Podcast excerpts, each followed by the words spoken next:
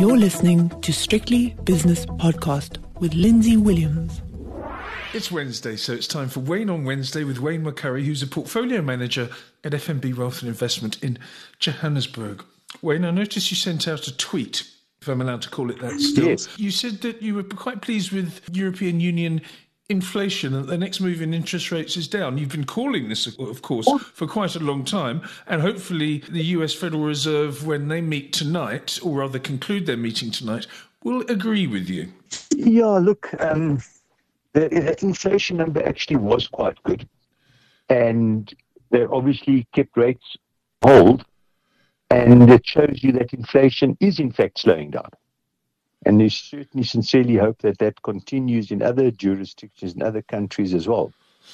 Yeah, one would think so. I mean, because of globalization, even though the demise of globalization is uh, is is a, is a hot topic, and the fact is we are all interlinked, and I, I don't see why that uh, inflation shouldn't come down, especially with inflation in China, which exports so much, being so low, and uh, in terms of its PPI is actually negative. Yeah, yeah. Look, I mean, hopefully this carries on because we've seen quite a few uh, instances where inflation is slowing down. But I mean, the the really critical one, I suppose, is uh, wages in the US. You know that that's still running quite strong, and we get that data out on Friday. So Friday will be a very important uh, uh test for what's happening to inflation. Yes, it is. Of course, it's the first Friday of the new month as we approach the end of the year, which is extraordinary to me. I've only just got used to this yeah, year. it's gone, it's gone quickly. Yeah, it really has. And we, we we we sound so old when we say that way. I mean, let's face it. Now, everyone, all old people say, "Oh, uh, these years go by so quickly these days," and we we, we sound really but, silly. But but you know, you don't hmm. you don't you don't understand that until you do get old. Yeah, it's true. Very true. You know, like I, I can remember so many people saying to me, I'm getting so annoyed. Ooh, last time I saw you, you were so little. You know, you was just a little guy. It used to annoy the hell out of me. But now when you see people, when you haven't seen people for for a while, I don't say it. I intentionally don't intentionally don't say it. Mm. But it is actually very, very true. You know, you you do see someone uh, you do see somebody you haven't seen for a for a for a long time that uh, they have just grown, and and you feel like saying it, but but um, yeah. I, I, I intentionally don't say it. I think where you and I, I mean, again, I don't want to talk about this too much because it's far too depressing. But uh, you and I are probably growing in the wrong in the wrong areas. Yeah, well, yeah, well, def- definitely, definitely. I'm, I'm not growing. I'm not growing vertically anymore. That's for sure. No, definitely not. let's draw a veil over that.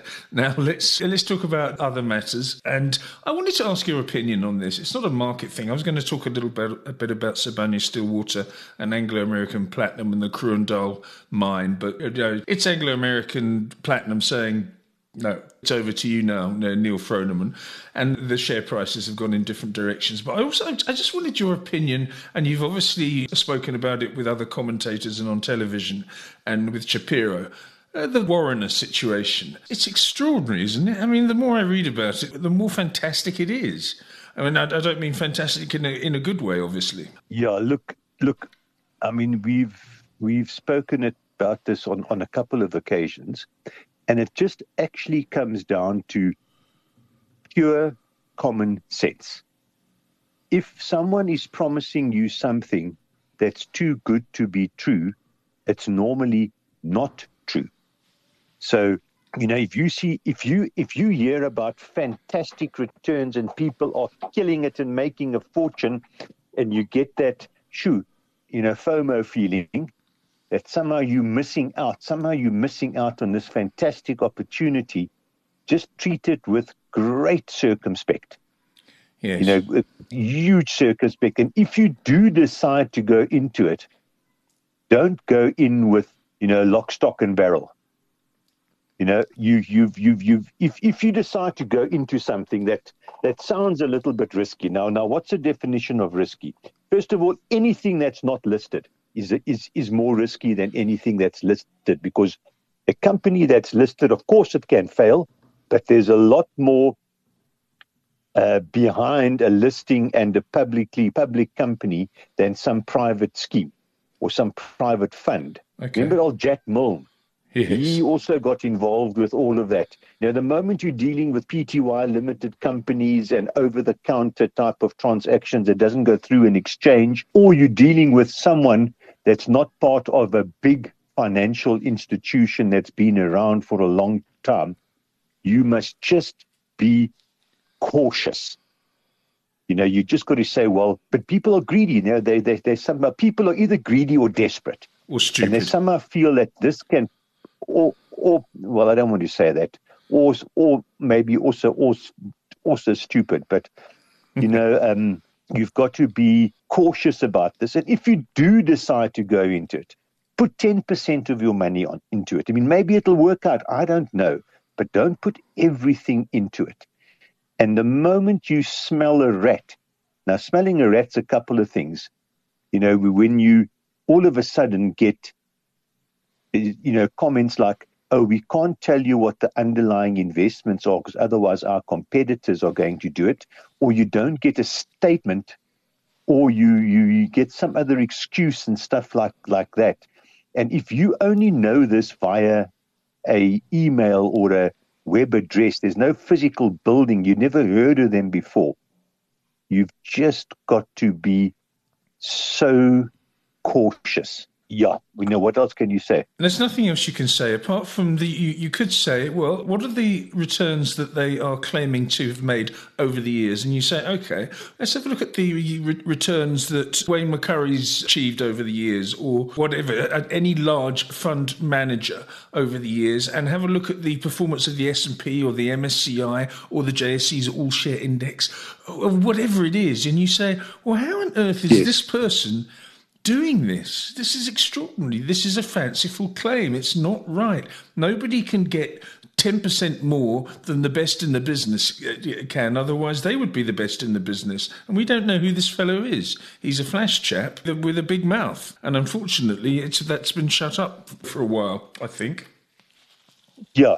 Look, there'll there'll always be Ponzi schemes. Ponzi schemes date back to Charles Ponzi. probably the the yeah well even before that if you think about essentially ponzi schemes although it wasn't directly but the the south sea bubble the tulip bubble you know these are all get rich quick schemes that aren't actually based on anything fundamental. Hmm. So you, you've always got to be cautious about this.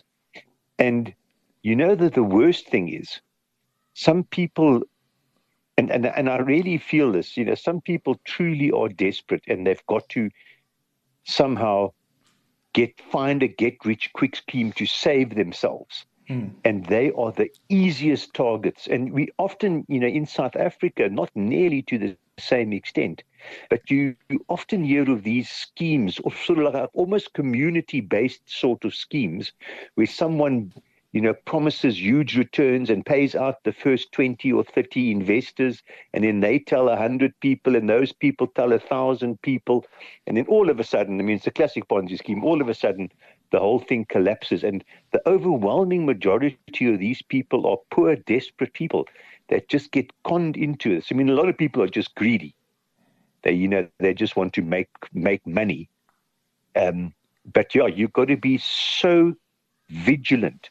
I mean, a, another classic example is that you you driving in your car and you come to a robot, and someone held, hands you a pamphlet saying this exclusive, unique investment opportunity. If it's so exclusive and unique, why are they handing out pamphlets at the robot? It's very true, yes. You know, Yeah. you know, it, it, that's not exactly exclusive, and and just be very cautious. And i'll come back to a- another classic example is Bitcoin. You know, Bitcoin crazy prices. You know, it went up from nothing to twenty thousand, then back to seven, then up to sixty-five, then back to twenty-eight or seventeen or wherever it went to. I can't remember the prices. Yeah. But you, you never hear anyone talk about Bitcoin when it's collapsing. You only talk about when it's going to 65 and the next stop is 100. So a lot of people pile in right at the top or, or, or, or just capitulate and sell right at the bottom. You know, there, there's only, and I didn't believe this when I was a youngster. And as you saw, we spoke earlier on about getting old. Mm. Um, but as I've got older, it's it's truly the the maybe the only thing I really know about investments, and that is you've got to diversify your portfolio.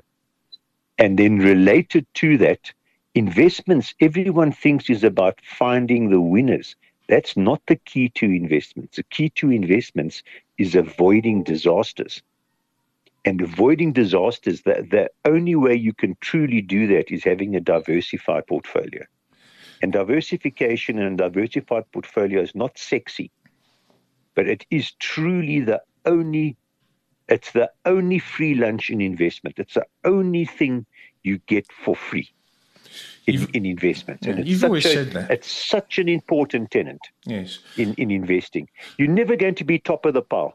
But the people, I mean, I think back now, I've been in investments now, I, I don't know, 30 years, 35 years. And when I think of through the various stages, who were the darling people, the darling funds, the absolute investment gurus. And I hate that terminology because I don't think an investment guru exists, or if they do exist, maybe there's 10 in the whole world. But you know that this person, you've got to put your money with this person. Look at the performance, and your clients come and shout at you and complain. Look what this guy's doing. Why is your fund so bad? I'm moving my money to this person's fund. They're not even around, man. I can't even remember their names going back over the decades because the the the star shone very brightly, but effectively all they were doing was following a particular trend or a particular sector in the market. Well, I do remember one that's not Yeah. around anymore, or, or rather has, has gone to ground, and that was a Scottish chap who had a company on the JSE called Specialised Outsourcing. I remember that. Yes. And I remember that that share went shooting up because, again, fear of missing out. And everyone said, this guy's a genius and we've got to get into this, this company. And then it just and it sank without trace and he disappeared. Yeah, but look, I, I remember that. I can't remember the person's name either. But Dave you King. know, this whole, this whole, that's right. Yeah, this whole story about you know this person's found the holy grail. My mentor, a chap that I admire so enormously in investments, and I really cut my teeth under his uh, leadership, and that was Rowan Hutchison. You know, he was he was a fantastic man, and uh, well, he is a fantastic man, and he was a truly, truly exceptionally good investment person. And one of the greatest things he told me, because when I was young and I started working with him, you know, I was looking for this or the answer to investments, and he said to me, "There's no holy grail; it doesn't exist. You're trying to guess the future." And I remember that every time when I see you know, some particular sector or some particular thing shooting the lights out. I just remember there's no holy grail to this to this game. This game is consistently buying quali, you know, good quality companies, companies that have been around for a long time, having a diversified portfolio. And if you're not willing to manage it, and you can manage it, by the way, there's no particular massive skill set you need to manage assets. If you stick to diversification and good, solid, established companies that do well over time, you'll be as good as any investment manager. But if you don't want to do it, stick with a reputable investment manager who's been around for donkey's years and with hmm. a company that's been around, people who have a reputation, people who've got a proper verifiable history, you'll be okay over time in investments. Because, you know, the funny thing is about investment, it's all psychological. You'll always hear about the winners. Oh, I only got 8% per year for the last four years, but someone else got 20. You never hear about the people who got minus 30 because they made an absolute mess and they went for these get rich quick schemes and these new heroes. I mean, how many investment books have been written by investment gurus in a particular phase? They don't even exist anymore. They're not even around. I remember, when was this now? Um, probably late 90s, early 2000s. There was this American investment guru who never wore shoes. He used to wear a suit and a tie, but he never wore shoes. And he wrote a few books. and I went to go and see a very important South African took me out to lunch. I won't mention who he is, but he wasn't an investment guy at all. Mm. And he was running a, a, a brokerage firm. And uh, he was a very influential guy, this very extremely well known guy. And he said he's following this guy and what this guy says and his investment philosophy.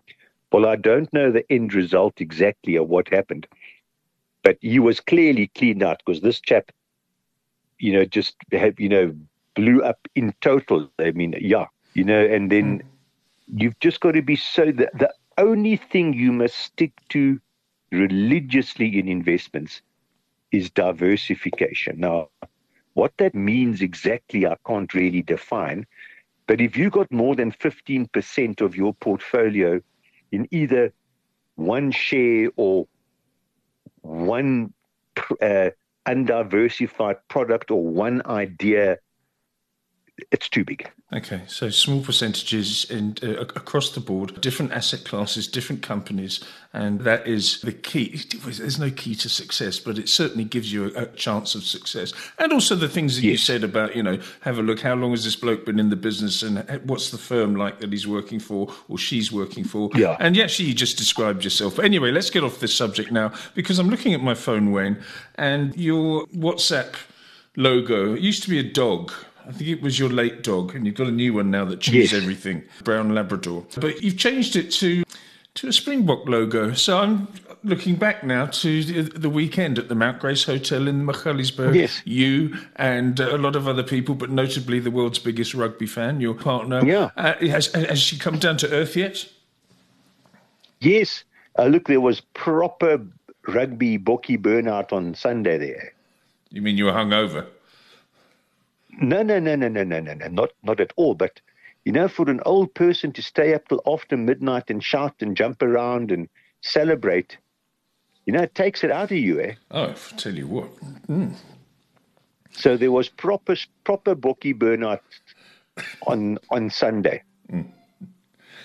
now, look, it was fantastic. I must say, it was truly fantastic. It was a relatively small crowd. Now, when I say relatively small, maybe I suppose it must have been I don't know, 150 people, 200 people. So it wasn't That's that a small. huge amount of people.